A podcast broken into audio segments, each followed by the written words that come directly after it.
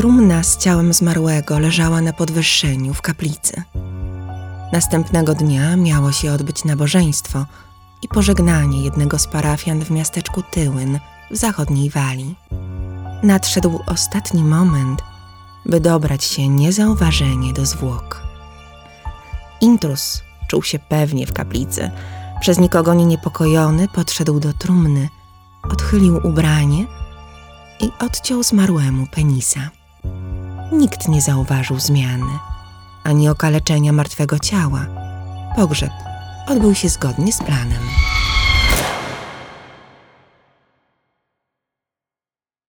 Ta sprawa nigdy nie wyszłaby na jaw, gdyby nie śledztwo w sprawie anonimowych, delikatnie mówiąc nieprzyjemnych listów, jakie docierały na policję i do niektórych mieszkańców walijskiego miasteczka w 1985 roku. Listy przepełnione były słowną agresją, nazistowskimi hasłami, przekleństwami i groźbami. Najgroźniejszy w wymowie został wysłany na adres pewnej kobiety. Nadawca groził śmiercią jej czteroletniej wnuczce. Przebadano sześć tysięcy próbek pisma, podobnych do odręcznego pisma autora serii tajemniczych listów. Pod lupę wzięto mieszkańców okolicznych miejscowości. Tyłyn zamieszkiwało ledwie trzy tysiące osób. Policja nie miała pomysłu, kto mógłby być nadawcą, ale w treści dopatrzyli się kilku ważnych wskazówek. Detektyw konstable Gwyn Roberts, który prowadził sprawę, był pewien, że autor listów zna rejony Tyłyn i Blanał Festiniok. Odręczne pismo było w stylu osoby wykształconej w latach dwudziestych lub trzydziestych XX wieku, która w charakterystyczny sposób pisała literę T. W końcu do rąk policjantów trafił egzemplarz Nowego Testamentu z dedykacją napisaną odręcznie przez ojca Emyra Owena. I bingo, to był poszukiwany charakter pisma. 22 grudnia 1984 roku detektyw Roberts udał się do pastora, by zadać mu trudne pytania. Opowiadał później o tej sytuacji tak. Poszedłem zapytać go o listy, ale rozglądając się po domu, otworzyłem pudełko ze slajdami i podniosłem jedno do światła i zobaczyłem męskie genitalia oderwane od ciała i umieszczone na talerzu.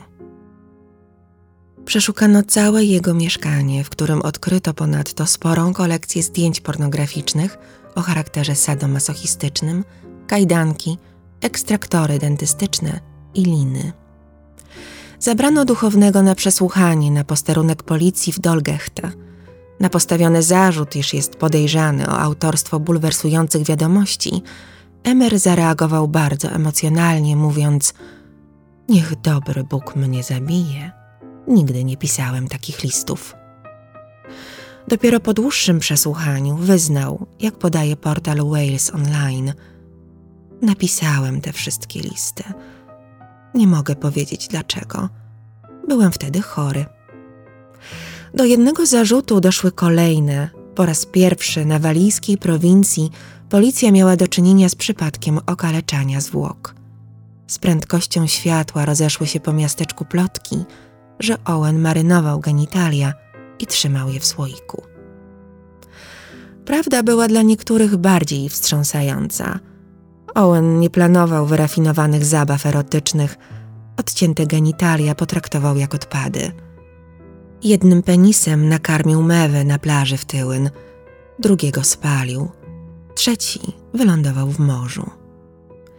62-letni pastor przyznał się zarówno do napisania anonimowych listów, jak i do okaleczania trzech męskich ciał, które w trumnach czekały na nabożeństwo pogrzebowe, jakie miał poprowadzić kolejnego dnia. Dla parafian był to szok. Wprawdzie ojciec Emer był dość specyficzny, ale nikt nie posądzałby go o takie rzeczy.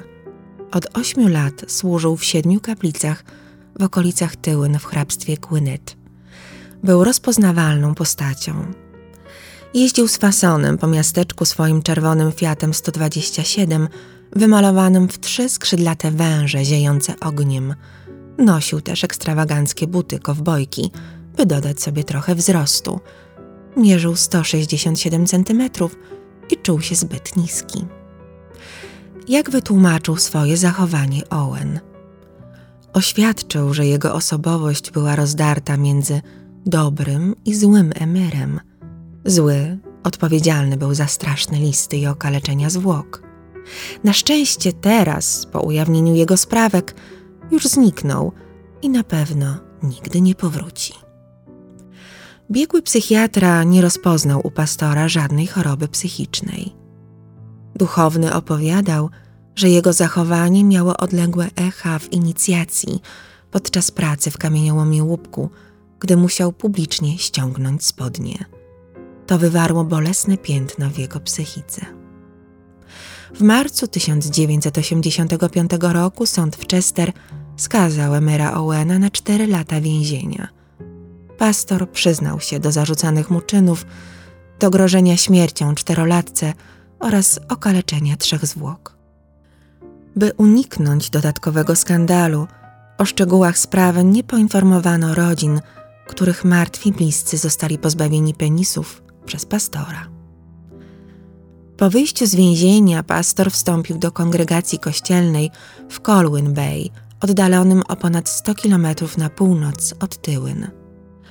Choć kościół prezbiteriański usunął go ze swoich szeregów i zakazał wchodzenia kiedykolwiek na ambonę, Owen kazał tytułować się per ojciec Emir Owen do końca życia. Zaczął też znów pisać nieprzyjemne listy, co poskutkowało usunięciem z kongregacji. Dziennikarz, który przeprowadzał z nim wywiad tuż po wyjściu z więzienia, zapytał, czemu to zrobił. Były pastor odpowiedział: Mężczyzna powinien iść do nieba bez jego genitaliów.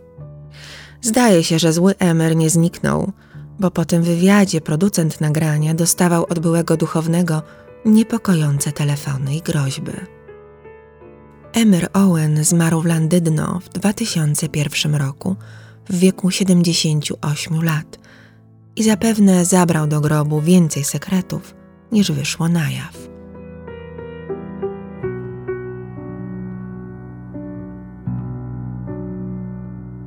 Posłuchajcie teraz historii innego duchownego, którego wiara zaprowadziła dosłownie na tamten świat.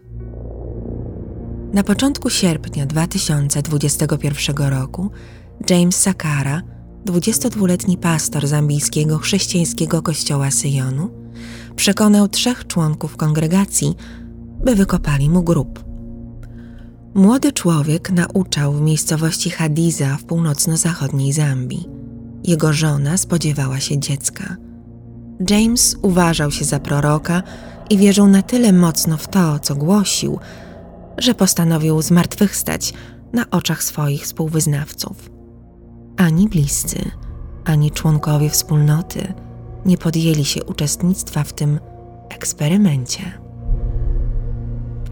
Mimo to Sakara dopiął swego i przekonał trzy osoby, w tym innego pastora, by wzięły udział w cudzie. Wyjaśniał, że Jezus mówiąc: Czyńcie to na moją pamiątkę, miał na myśli zmartwychwstawanie. Po odprawieniu nabożeństwa przez młodego kapłana związano mu ręce, złożono do płytkiego grobu i pogrzebano żywcem. Pogrzeb odprawił pastor Lakson Firi, po czym wszyscy trzej mężczyźni wrócili do swoich obowiązków. Plan był taki, że po trzech dniach James powstanie z martwych. Niestety, zamiast świętować zmartwychwstanie wspólnota, musiała organizować prawdziwy pogrzeb. Gdy mieszkańcy wioski, przede wszystkim ciekawi, w mniejszym stopniu zaniepokojeni, przyszli odkopać Jamesa, z dołu wydobyli zakrwawione ciało. Był to dowód, że pochowany żywcem młody mężczyzna próbował walczyć o życie. Nie pomogły specjalne rytuały prowadzone przez pastora Firi, które miały przywrócić Jamesa do życia. Jeden z trójki pomocników Sakary zgłosił się sam na policję. Dwaj uciekli, i niestety nie wiem, czy zostali złapani. Żona pastora, Gertrude Kizi, uważała męża za bohatera, mimo iż zostawił ją samą, zaślepiony wiarą w dosłowne zmartwychwstanie.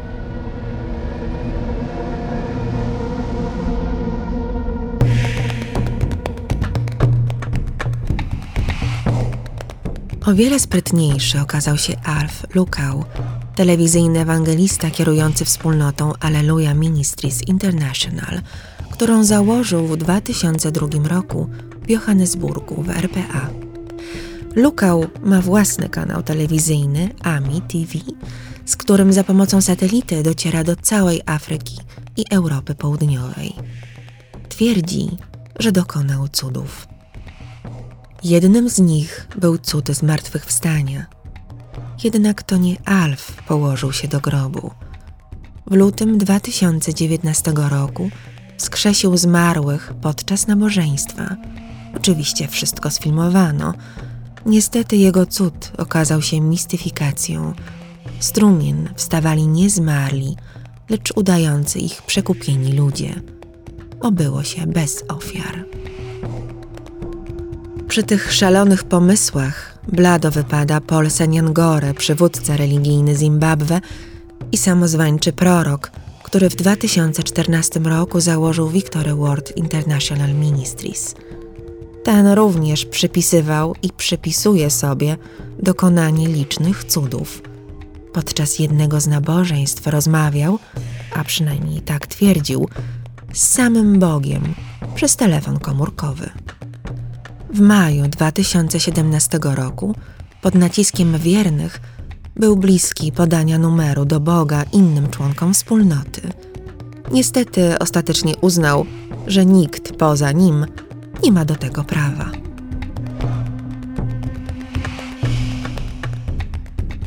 Ósmego maja 2022 roku aresztowano samozwańczego przywódcę sekty – 74-letniego Tavi Nanre. Starszy mężczyzna mieszkał głęboko w dżungli, w prowizorycznej chacie niedaleko wioski Tambon Klang w prowincji Chaiyaphum Kon w Tajlandii.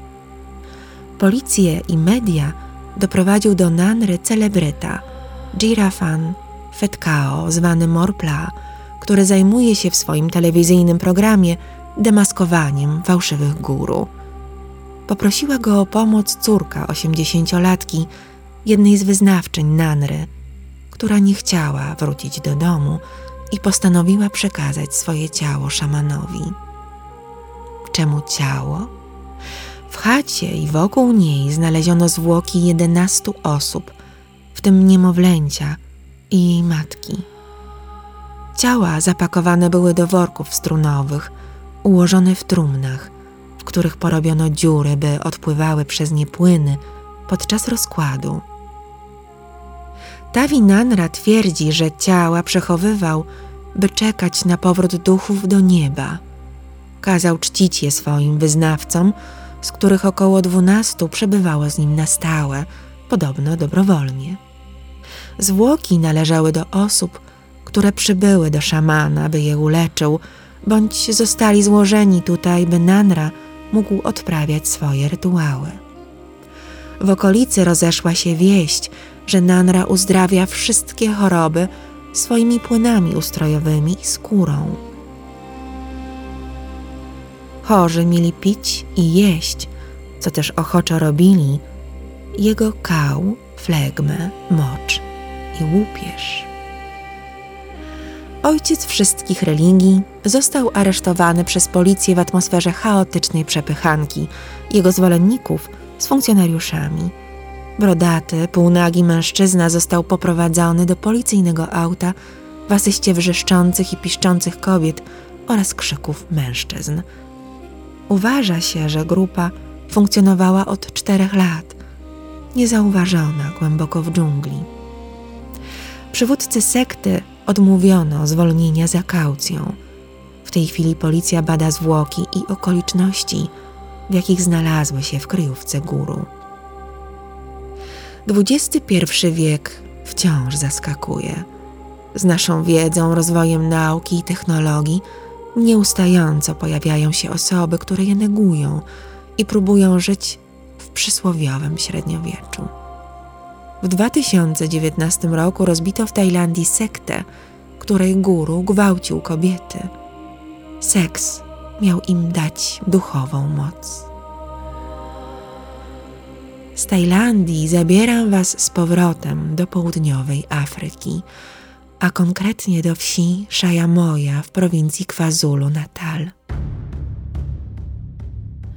Rodzina 25-letniej Zanele Laczwajo, która zaginęła w lipcu 2017 roku, wierzy, że była ona ofiarą kanibali, z których pięciu zostało w tym samym roku aresztowanych. Młoda kobieta osierociła dwuletniego synka. Przed śmiercią została zgwałcona.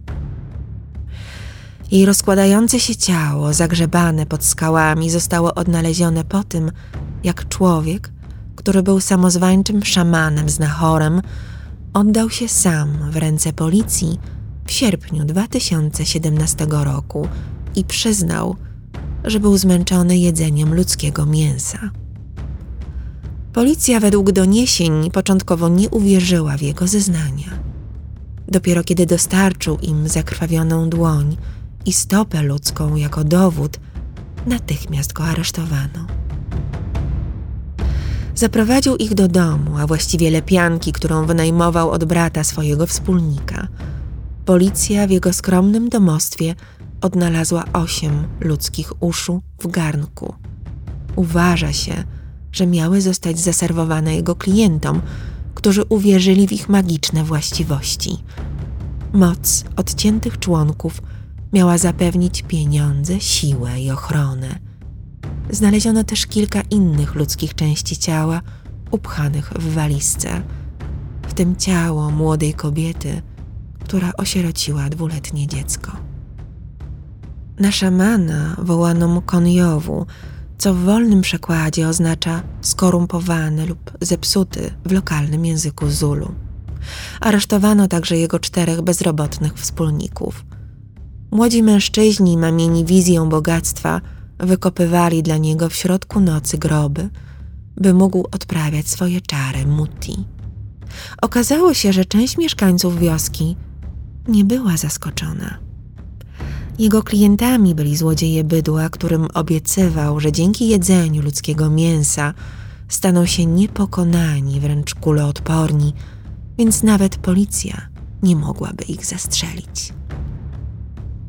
Bywa, że wiara popycha do różnych czynów, od oszustw po morderstwa i okaleczanie zwłok. Pomysły sług bożych bywają czasem niebezpieczne, śmiertelnie niebezpieczne zwłaszcza gdy zależy im bardziej na doczesnym aniżeli niebiańskim życiu.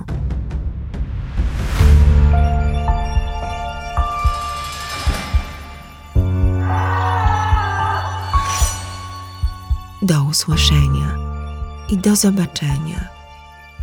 Renata z work kości.